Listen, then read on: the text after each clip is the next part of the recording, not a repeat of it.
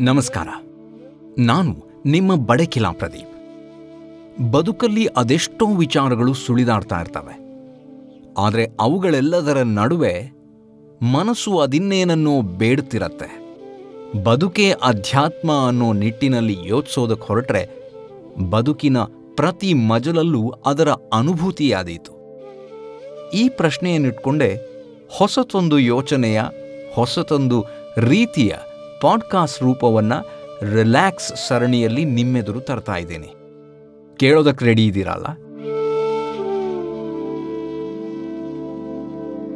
ನನ್ನೊಂದಿಗೆ ಪ್ರತಿ ಸಂಚಿಕೆಯಲ್ಲೂ ಒಬ್ಬ ಸಾಧಕರಿರ್ತಾರೆ. ಅವರ ಸಾಧನೆಯ ಹಾದಿಯಲ್ಲಿ ಅವರು ಕಂಡ ಅಧ್ಯಾತ್ಮದ ಅನುಭೂತಿಯ ಅನಾವರಣವಿರುತ್ತೆ.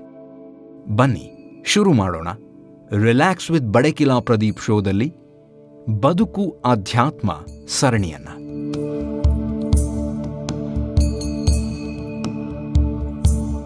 ಥಟ್ಟಂತ ಹೇಳಿ ಅನ್ನೋ ಕಾರ್ಯಕ್ರಮದ ಹೆಸರು ಕೇಳಿದ ಕೂಡಲೇ ನಮಗೆ ನೆನಪಾಗೋದು ಇವ್ರ ಹೆಸರು. M B B S graduate ಆದರೂ ಪರಿಚಯ ಆಗಿರೋದು ಮಾತ್ರ ಕ್ವಿಜ್ ಮಾಸ್ಟರ್ ಆಗಿ. ಈ ಕ್ವಿಜ್ ಮಾಸ್ಟರ್ ಡಾಕ್ಟರ್ ನಾ ಸೋಮೇಶ್ವರ ಅವರು ಇವತ್ತು ನನ್ನ ಜೊತೆಗಿದ್ದಾರೆ. ಥಟ್ ಅಂತ ಹೇಳಿ ಅಂದರೆ ಇವರು ನಮಗೆ ಪ್ರೀತಿಯಿಂದ ನೆನಪಾಗ್ತಾರೆ. ಇವರ ಹಲವಾರು ಇಂಟರ್ವ್ಯೂಗಳನ್ನು ನೀವು ಈಗಾಗಲೇ ನೋಡಿರ್ತೀರಾ ಸೊ ಹೆಚ್ಚೇನು ಇವ್ರ ಬಗ್ಗೆ ಇಂಟ್ರೊಡಕ್ಷನ್ ಕೊಡೋದಕ್ಕೆ ಹೋಗದೆ ಈ ವ್ಯಕ್ತಿಯ ಒಂದಷ್ಟು ಸಾಧನೆಗಳನ್ನು ನಾನು ನಿಮಗೆ ಹೇಳ್ತೀನಿ. ವೈದ್ಯಕೀಯ ವೃತ್ತಿಗೆ ಕನ್ನಡದ ಸೊಗಡನ್ನು ಸೇರಿಸಿ ಐವತ್ತಕ್ಕೂ ಹೆಚ್ಚು ಕನ್ನಡ ಪುಸ್ತಕಗಳನ್ನು ಬರೆದಿರೋ ಇವರು ದೂರದರ್ಶನದ ಮೂಲಕ ನಮಗೆಲ್ಲ ಪರಿಚಯ. ಇವರ ಕನ್ನಡವನ್ನು ಕೇಳೋದೇ ಒಂದು ರೀತಿಯಲ್ಲಿ ಆನಂದ. ಆದರೆ ಇವತ್ತು ನಾನು ಇವ್ರ ಹತ್ರ ಕೇಳಬೇಕು ಅಂದ್ಕೊಂಡಿರೋ ಟಾಪಿಕ್ ಅಂದರೆ ಇವರು ಕಂಡುಕೊಂಡ ವಿಜ್ಞಾನ ಮತ್ತು ಅಧ್ಯಾತ್ಮದ ಬಗ್ಗೆ. ಮತ್ತೆ ಯಾಕ್ತಡ ಬನ್ನಿ, ಅವರನ್ನೇ ನೇರವಾಗಿ ಮಾತಾಡಿಸ್ತೀನಿ. ನಮಸ್ತೆ ಸರ್. ನಿಮ್ಮ ಮಾತುಗಳಲ್ಲಿ ನಮಗೆ ವಿಜ್ಞಾನದ ಬಗ್ಗೆ ಹಾಗೂ ಹಲವಾರು ಲೋಕಜ್ಞಾನದ ಬಗ್ಗೆ ಕೇಳಿ ಗೊತ್ತು. ಆದರೆ ವಿಜ್ಞಾನಕ್ಕೂ ಅಧ್ಯಾತ್ಮಕ್ಕೂ ಸಂಬಂಧ ಏನಿದೆ ಅನ್ನೋದನ್ನು ನಿಮ್ಮ ಹತ್ರ ಕೇಳಬೇಕು ಅನ್ನೋ ಯೋಚನೆಯಿಂದ ಈ ಒಂದು ಕಾರ್ಯಕ್ರಮಕ್ಕೆ ನಿಮ್ಮನ್ನು ಆಹ್ವಾನಿಸಿದ್ದು. ಮೊದಲಿಗೆ ಧನ್ಯವಾದಗಳನ್ನು ಹೇಳ್ತಾ, ಮೊದಲ ಪ್ರಶ್ನೆ ನಂದೇನು ಅಂತಂದರೆ, ವಿಜ್ಞಾನ ಮತ್ತು ಅಧ್ಯಾತ್ಮದ ನಡುವೆ ಸಂಬಂಧ ಏನು? ಮತ್ತು ತಂತ್ರಜ್ಞಾನ ಅಧ್ಯಾತ್ಮವನ್ನ ಒಂದು ರೀತಿಲಿ ಬದಲಾಯಿಸ್ತಾ ಇದೆ ಅಂತ ಅನ್ಸುತ್ತಾ ನಿಮ್ಗೆ? ಅಲ್ಲ ಮೊದಲಿಗೆ ಅಧ್ಯಾತ್ಮ ಅಂದ್ರೆ ಏನು? ವಿಜ್ಞಾನ ಅಂದ್ರೆ ಏನು. ತಂತ್ರಜ್ಞಾನ ಅಂದ್ರೆ ಏನು? ಇದರ ಬಗ್ಗೆ ಒಂದು ಸ್ಪಷ್ಟವಾದ ತಿಳುವಳಿಕೆ ನಮಗಿರಬೇಕಾಗುತ್ತೆ. ವಿಜ್ಞಾನ ವಿಶೇಷವಾದ ಜ್ಞಾನ ಯಾವುದಾದರೂ ಒಂದು ವಿಚಾರವನ್ನ ಕುರಿತು ಜನಸಾಮಾನ್ಯರಿಗೆ ಏನು ತಿಳಿದಿದೆಯೋ ಅದಕ್ಕಿಂತಲೂ ಹೆಚ್ಚಿನ ಜ್ಞಾನ ಪಡೆದಿದ್ರೆ ಆತ ವಿಜ್ಞಾನಿ ಅನ್ನಿಸ್ಕೋತಾನೆ. ಆ ಹೆಚ್ಚುವರಿ ಜ್ಞಾನ ವಿಜ್ಞಾನ ಅಂತ ಅನ್ನಿಸ್ಕೊಳ್ಳುತ್ತೆ. ವಿಜ್ಞಾನದ ಈ ವ್ಯಾಖ್ಯೆಯ ಅನ್ವಯ ಅಧ್ಯಾತ್ಮವೂ ಸಹ ವಿಜ್ಞಾನದ ಒಂದು ಭಾಗವೇ. ಯಾಕಂದ್ರೆ ಅಧ್ಯಾತ್ಮ ಅನ್ನೋದು ಪ್ರತಿಯೊಬ್ಬರಿಗೂ ಸಹ ಶಬ್ದವನ್ನ ಕೇಳಿರ್ತಾರೆ. ಹೌದು. ಆದ್ರೆ ಅದ್ರ ಬಗ್ಗೆ ಎಷ್ಟು ತಿಳ್ಕೊಂಡಿರ್ತಾರೆ? ಅದೊಂದು ಸಣ್ಣ ಪ್ರಶ್ನೆ ಇರುತ್ತೆ. ಹಾಗಾಗಿ ಅಧ್ಯಾತ್ಮದ ಬಗ್ಗೆ ಹೆಚ್ಚು ತಿಳಿದವರು ಜನಸಾಮಾನ್ಯರಿಗಿಂತ ಒಂದು ಅರ್ಥದಲ್ಲಿ ಅವರು ಸಹ ವಿಜ್ಞಾನಿಗಳೇ, ಅಧ್ಯಾತ್ಮ ಜ್ಞಾನಿಗಳು ಅಂತ ಹೇಳಬಹುದು. ಇನ್ನು ತಂತ್ರಜ್ಞಾನ. ನಮ್ಮ ದೈನಂದಿನ ಬದುಕನ್ನ ಸರಳವಾಗಿಸಿದ್ದು, ಸಹನೀಯವಾಗಿಸಿದ್ದು ತಂತ್ರಜ್ಞಾನ. ಉದಾಹರಣೆಗೆ ಒಂದು ಚಾಕುವನ್ನ ಮಾಡಿದ್ವಿ ಅದು ಸಹ ತಂತ್ರಜ್ಞಾನದಿಂದಲೇ ಸಾಧ್ಯವಾದದ್ದು ಆ ಚಾಕುವನ್ನ ನಾವು ಎರಡು ರೀತಿ ಉಪಯೋಗಿಸಬಹುದು. ಅದರಿಂದ ಹಣ್ಣು, ತರಕಾರಿಗಳನ್ನ ಹೆಚ್ಚಬಹುದು. ಹಾಗೆಯೇ ಮತ್ತೊಬ್ಬರನ್ನ ಕೊಲ್ಲೋಕು ಬಳಸಬಹುದು. ಇದು ತಂತ್ರಜ್ಞಾನದ ತಪ್ಪಲ್ಲ. ಆ ತಂತ್ರಜ್ಞಾನದ ಫಲವನ್ನ, ಕೊಡುಗೆಯನ್ನ ಹೇಗೆ ಬಳಸ್ಕೋತಾನೆ ಅನ್ನೋದ್ರ ಮೇಲೆ ಆ ತಂತ್ರಜ್ಞಾನದ ಸಾಫಲ್ಯ, ವೈಫಲ್ಯ ನಿಂತಿರುತ್ತೆ. ಅಧ್ಯಾತ್ಮ. ಬಹಳ ಸರಳವಾದ ಶಬ್ದ ಅಂತ ಅನ್ಸಿದ್ರು ಅರ್ಥ ಆಳವಾದದ್ದು. ಅಧ್ಯಾತ್ಮ ಅಂದ್ರೆ ಇಷ್ಟೇ. ಇಲ್ಲಿ ದೇವರು ಧರ್ಮ ಇತ್ಯಾದಿ ಬರಬೇಕಾಗಿಲ್ಲ. ಅಧ್ಯಾತ್ಮದಲ್ಲಿ ದೇವರಿಗೂ ಧರ್ಮಕ್ಕೂ ಅಂತ ವಿಶೇಷವಾದ ಸ್ಥಾನ ಏನಿಲ್ಲ. ಅಧ್ಯಾತ್ಮ ಅನ್ನೋದು ಮನುಷ್ಯನ ಉನ್ನತವಾದ ಒಂದು ಚಿಂತನೆ ಅಷ್ಟೆ. ನಾನು ಯಾರು, ಎಲ್ಲಿಂದ ಬಂದೆ, ನನ್ನ ಬದುಕಿನ ಉದ್ದೇಶವೇನು, ಈ ಜಗತ್ತು ಅಂದ್ರೆ ಏನು, ಈ ಜಗತ್ತಿನ ಕೆಲಸ ಕಾರ್ಯಗಳು ಹೇಗೆ ನಡೆಯುತ್ತೆ ನಾನು ಸತ್ತ ಮೇಲೆ ಎಲ್ಲಿಗೆ ಹೋಗ್ತೇನೆ? ಇತ್ಯಾದಿ ಪ್ರಶ್ನೆಗಳನ್ನ ಕುರಿತು ತನಗೆ ತಾನೇ ವಿಚಾರ ಮಾಡ್ತಾ ಹೋಗ್ತಾನೆ. ಆದರೆ ಇದು ಬಹಳ ವಿಶಾಲವಾದ ವಿಚಾರ ಆಗಿರೋ ಕಾರಣ ಇವೆಲ್ಲಕ್ಕೂ ಪ್ರತಿಯೊಬ್ಬ ಮನುಷ್ಯನು ಉತ್ತರವನ್ನ ಕಂಡುಕೊಳ್ತಾನೆ ಅಂತ ನಾನು ಭಾವಿಸಿಲ್ಲ. ಪ್ರತಿಯೊಬ್ಬರು ಏನ್ ಮಾಡಬಹುದು ಅಂದ್ರೆ ತಾವು ಆಯ್ಕೆ ಮಾಡಿಕೊಂಡಂತ ಕ್ಷೇತ್ರ ಏನಿದೆ ಬಹಳ ಸೀಮಿತವಾದ ಕ್ಷೇತ್ರ ಆಗಿರಬಹುದು. ಆ ಕ್ಷೇತ್ರದ ಬಗ್ಗೆ ಆಳವಾದ ಚಿಂತನ ಮಂಥನಗಳನ್ನ ನಡೆಸೋದು ನಿಜವಾದ ಅಧ್ಯಾತ್ಮ ಉದಾಹರಣೆಗೆ ನಾನೊಬ್ಬ ವೈದ್ಯ. ವೈದ್ಯನಾದವನು ನನ್ನ ಚಿಂತನ, ಮಂಥನ, ಧ್ಯಾನ ಎಲ್ಲಕ್ಕೂ ಸಹ ರೋಗಿಯ ಹಿತವನ್ನ ಅವಲಂಬಿಸಿರುತ್ತೆ. ನನ್ನ ಹತ್ರ ನೋವು ಅಂತ ಒಬ್ಬ ವ್ಯಕ್ತಿ ಬಂದಾಗ ಅವನ ನೋವನ್ನ ನಿವಾರಿಸೋದು ಹೇಗೆ? ಈ ನೋವು ಮತ್ತೆ ಬರ್ದಿರೋ ಹಾಗೆ ಅವನಿಗೆ ಎಂತಹ ಜೀವನ ಶೈಲಿಯನ್ನ ರೂಪಿಸ್ಕೋಬೇಕು ಅನ್ನೋದನ್ನ ತಿಳಿಸೋ ಕಡೆ ನನ್ನ ಗಮನ ಇರುತ್ತೆ. ಬೇರೆ ಯಾವುದೇ ವಿಚಾರ ನನ್ನ ಗಮನಕ್ಕೆ ಬರೋಲ್ಲ.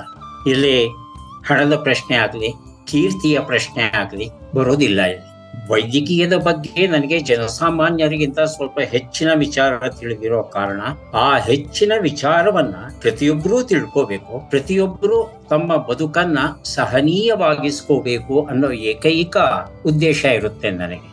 ಹೇಗೆ ಮಾಡ್ತು ಅಂದ್ರೆ ನಮ್ಮ ಜನಸಾಮಾನ್ಯರಲ್ಲಿ ಆರೋಗ್ಯದ ಬಗ್ಗೆ ಒಂದು ಅರಿವನ್ನ ಮೂಡಿಸಬಹುದು ಅನ್ನೋದ್ರ ಬಗ್ಗೆನೇ ನಾನು ಎಚ್ಚರವಾಗಿರ್ತಕ್ಕಂಥ ಅಷ್ಟೂ ಸಮಯವನ್ನ ಕಳೆಯೋ ಕಾರಣ.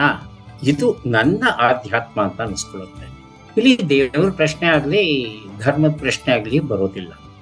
ಪ್ರತಿಯೊಬ್ಬ ವ್ಯಕ್ತಿಯೂ ಸಹ ತಾನು ಮಾಡ್ತಾ ಇರ್ತಕ್ಕಂಥ ಕೆಲಸ ಎಷ್ಟರ ಮಟ್ಟಿಗೆ ತನಗೆ ತೃಪ್ತಿಯನ್ನ ಕೊಟ್ಟಿದೆ ಆ ಒಂದು ಕ್ಷೇತ್ರದ ಬಗ್ಗೆ ತಾನೆಷ್ಟು ತಿಳ್ಕೊಂಡಿದ್ದೇನೆ, ಇನ್ನೆಷ್ಟು ತಿಳ್ಕೋಬೇಕಾಗಿದೆ, ಜನಸಾಮಾನ್ಯರಿಗೆ ಈ ಬಗ್ಗೆ ಮಾಹಿತಿ ಎಷ್ಟಿದೆ, ಯಾವ ವಿಚಾರವನ್ನ ಅವರು ತಮ್ಮ ದೈನಂದಿನ ಬದುಕಲ್ಲಿ ಮೈಗೂಡಿಸ್ಕೊಂಡ್ರೆ ಅವರ ಬದುಕು ಸಹನೀಯವಾಗುತ್ತೆ, ಅವರ ಸುತ್ತಮುತ್ತಲು ಇರ್ತಕ್ಕಂಥ ಜನರ ಬದುಕು ಸಹನೀಯವಾಗುತ್ತೆ, ಇದನ್ನ ಹೇಳ್ತಾ ಹೋಗೋದಷ್ಟೇ ನನ್ನ ಉದ್ದೇಶ. ಇದೇ ನನ್ನ ಆಧ್ಯಾತ್ಮ. ನಮ್ಮ ದರ್ಶನ ಶಾಸ್ತ್ರಗಳಿಗೆ ದರ್ಶನ ವಿಜ್ಞಾನಕ್ಕೆ ಹೋಯಿತು ಅಂತ ಹೇಳತಂದ್ರೆ ಈ ಅಧ್ಯಾತ್ಮದ ಕತೆ ಸ್ವಲ್ಪ ಭಿನ್ನವಾಗುತ್ತೆ. ವಾಸ್ತವದಲ್ಲಿ ವಿಜ್ಞಾನ ಮತ್ತು ಅಧ್ಯಾತ್ಮ ಆ, ಪರಸ್ಪರ ವೈರಿಗಳಲ್ಲ ಪರಸ್ಪರ ಪೂರಕವಾದವು. ಎರಡರ ಗುರಿಯೂ ಒಂದೇ ಸತ್ಯಾನ್ವೇಷಣೆ. ಉದಾಹರಣೆಗೆ ದರ್ಶನದ ಬಗ್ಗೆ ನೋಡೋಣ. ನಮ್ಮ ಭಾರತ ದೇಶದಲ್ಲಿ ಆರು ದರ್ಶನಗಳಿರೋದು ನಮಗೆಲ್ಲ ಗೊತ್ತಿದೆ. ಎಲ್ಲ ದರ್ಶನಗಳಲ್ಲಿ ಬರುವಂತ ಅಂತಿಮ ಉತ್ತರ ಏನು ಅಂದ್ರೆ ಈ ಜಗತ್ತನ್ನ ನಿರ್ಮಿಸಿರುವಂತ ಒಂದು ಶಕ್ತಿ. ಆ ಶಕ್ತಿಯನ್ನ ಎ ಅನ್ನಿ, ಬಿ ಅನ್ನಿ, ಸಿ ಅನ್ನಿ, ಎಕ್ಸ್ ಅನ್ನಿ, ವೈ ಅನ್ನಿ, ಝಡ್ ಅನ್ನಿ ಏನಾದ್ರೂ ಕರಿ ನಿಮ್ ಇಷ್ಟ ಆದ್ರೆ ನಮ್ಮ ಹಿರಿಯರು ಆ ಒಂದು ಶಕ್ತಿಗೆ ಪರಮಾತ್ಮ ಅನ್ನೋ ಹೆಸರನ್ನು ಕೊಟ್ಟಿದ್ದಾರೆ. ಅವರ ಒಂದು ಅನಿಸಿಕೆಯ ಅನ್ವಯ ಪರಮಾತ್ಮನ ಒಂದು ಭಾಗ ಎಲ್ಲ ಜೀವರಾಶಿಗಳಲ್ಲಿ ಇರುತ್ತೆ. ಕೇವಲ ಮನುಷ್ಯ ಮಾತ್ರ ಅಲ್ಲ ಎಲ್ಲ ಜೀವರಾಶಿಗಳಲ್ಲಿ ಇನ್ನೂ ಆಳಕ್ಕೆ ಹೋಗಿ ಹೇಳಬೇಕಾದ್ರೆ ಎಲ್ಲ ಚರಾಚರ ಜೀವಿಗಳಲ್ಲಿ ಇರುತ್ತೆ ಅಂತ ಹೇಳ್ತಾರೆ.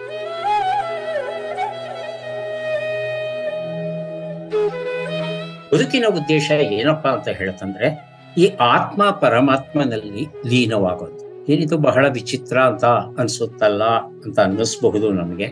ಇದೇ ವಿಚಾರವನ್ನ ಸ್ವಲ್ಪ ವೈಜ್ಞಾನಿಕವಾಗಿ ವಿಶ್ಲೇಷಣೆ ಮಾಡೋಣ. ನಮಗೆಲ್ಲ ಗೊತ್ತಿರೋ ಹಾಗೆ ಇಡೀ ಬ್ರಹ್ಮಾಂಡವನ್ನ ಕೇವಲ ಭೂಮಿ ಮಾತ್ರ ಅಲ್ಲ, ನಮ್ಮ ಸೌರಮಂಡಲ ಮಾತ್ರ ಅಲ್ಲ, ಎಲ್ಲ ನಕ್ಷತ್ರಗಳು, ನೀಹಾರಿಕೆಗಳು ಎಲ್ಲವೂ ಸಹ ನಿರ್ಮಾಣಗೊಂಡಿರೋದು ತೊಂಬತ್ತೆರಡು ಮೂಲಭೂತ ಧಾತುಗಳಿಂದ. ಇದನ್ನ ಎಲಿಮೆಂಟ್ಸ್ ಅಂತ ಕರೀತೇನೆ. ಈ ಬ್ರಹ್ಮಾಂಡದಲ್ಲಿ ತೊಂಬತ್ತೆರಡು ನೈಜ ಧಾತುಗಳಿವೆ. ಈ ಧಾತುಗಳ ವಿವಿಧ ಕ್ರಮಯೋಜನೆಯಿಂದ ವಿವಿಧ ಸಂಯೋಗದಿಂದ ಈ ಬ್ರಹ್ಮಾಂಡ ರೂಪುಗೊಂಡಿದೆ. ಉದಾಹರಣೆಗೆ ಹೇಳೋದಾದ್ರೆ ನಮ್ಮ ಇಡೀ ಮನುಷ್ಯನ ದೇಹವನ್ನು ರೂಪಿಸಿರೋದು ಈ ತೊಂಬತ್ತೆರಡು ಧಾತುಗಳಲ್ಲಿ ಅರವತ್ತು ಧಾತುಗಳು. ಅರವತ್ತು ಧಾತುಗಳನ್ನ ಒಂದು ನಿಗದಿತ ಪ್ರಮಾಣದಲ್ಲಿ ಸಂಯೋಜನೆಗೊಳಿಸಿದ್ರೆ ಮನುಷ್ಯ ರೂಪುಗೊಳ್ತಾನೆ. ಅಂದ್ರೆ ಮನುಷ್ಯನಲ್ಲಿ ಇರ್ತಕ್ಕಂಥ ಈ ಅರವತ್ತು ಧಾತುಗಳು ಏನಿವೆ, ಅದು ಬ್ರಹ್ಮಾಂಡದಲ್ಲಿ ಇರುವಂತಹ ಧಾತುಗಳೇ. ಆ ಅರವತ್ತು ಧಾತುಗಳು ನಮ್ಮ ಶರೀರವನ್ನ, ನನ್ನ ಶರೀರವನ್ನ, ನಿಮ್ಮ ಶರೀರವನ್ನ, ನಮ್ಮ ಕೇಳುಗರ ಶರೀರವನ್ನ ರೂಪಿಸಿದೆ. ಅಂದ್ರೆ ನಾವು ಸಹ ಆ ಬ್ರಹ್ಮಾಂಡದ ಒಂದು ಭಾಗ, ಇಡೀ ಬ್ರಹ್ಮಾಂಡವನ್ನ ರೂಪಿಸಿರುವಂತ ಪರಮಾಣುಗಳು ಏನಿವೆ, ಆ ಪರಮಾಣುಗಳಲ್ಲಿ ಒಂದು ಸಣ್ಣ ಭಾಗ ನನ್ನ ದೇಹವನ್ನ ರೂಪಿಸ್ತಿದೆ ನಮ್ಮ ದರ್ಶನಗಳಲ್ಲಿ ಏನು ಹೇಳ್ತಾರೆ, ಇಡೀ ಬ್ರಹ್ಮಾಂಡವನ್ನ ರೂಪಿಸಿರೋದು ಪರಮಾತ್ಮ ಅವನ ಒಂದು ಭಾಗ ಆತ್ಮ ಅನ್ನೋದು ನಮ್ಮಲ್ಲಿ ಇರುತ್ತೆ. ಒಬ್ಬ ಶ್ರೀ ಸಾಮಾನ್ಯನಾಗಿ ನನಗೆ ಅನ್ಸೋದು ಏನು ಅಂದ್ರೆ ನಮ್ಮ ನಮ್ಮ ವೈಯಕ್ತಿಕ ಬದುಕಲ್ಲಿ ಆ ಬದುಕಿನ ಎಲ್ಲ ಆಯಾಮಗಳನ್ನ ಅರಿಯುವುದು ತಿಳ್ಕೊಳ್ಳೋದು. ತಿಳ್ಕೊಂಡಿದ್ದನ್ನ ನಾಲ್ಕು ಜನರಿಗೆ ಹೇಳೋದು. ಇದಿಷ್ಟೇ ಅಧ್ಯಾತ್ಮ.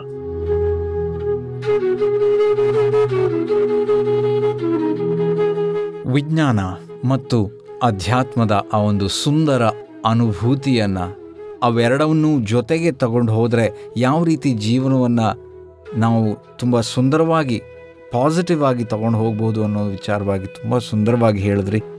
ನಿಮಗೆ ತುಂಬ ಹೃದಯದ ಧನ್ಯವಾದಗಳನ್ನು ನಾನು ಸಮರ್ಪಿಸ್ತಾ, ಈ ಕಾರ್ಯಕ್ರಮಕ್ಕೆ ಬಂದಿದ್ದಕ್ಕೆ ಧನ್ಯವಾದಗಳನ್ನು ತಿಳಿಸ್ತಾ. ಅಧ್ಯಾತ್ಮದ ಹೊಸತೊಂದು ವ್ಯಾಖ್ಯಾನ ಜೀವನದ ಪ್ರತಿ ಮಜಲಲ್ಲೂ ಇರುತ್ತೆ ಅನ್ನೋದನ್ನು ಈ ಸಂಚಿಕೆ ಕೂಡ ನಿಮಗೆ ತೋರಿಸ್ಕೊಡೋದರಲ್ಲಿ ಒಂದಷ್ಟು ಸಹಾಯ ಮಾಡಿದೆ ಅನ್ನೋದು ಸಂಶಯವಿಲ್ಲದ ಮಾತು.